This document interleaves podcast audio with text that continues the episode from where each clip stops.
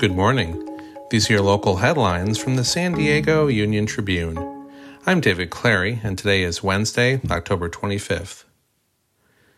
County officials have moved closer to adopting their own camping ban, following similar measures in the city of San Diego and other area communities. Supervisors on Tuesday voted to explore increasing limits on where people are permit- permitted to sleep outside. The bipartisan vote came despite objections from dozens of members of the public. The county will create a second welcome center for immigrants and refugees settling in the region after supervisors voted unanimously Tuesday to move forward with the plan. It will be the first such county facility in North County. The county will now begin considering potential sites for the new center. The Padres will have a new manager in 2024. Bob Melvin's two year tenure in San Diego has concluded as he has accepted the job managing the Giants.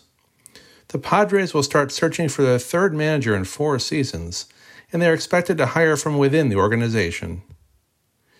You can find more news online at san diego uniontribune.com. Thanks for listening.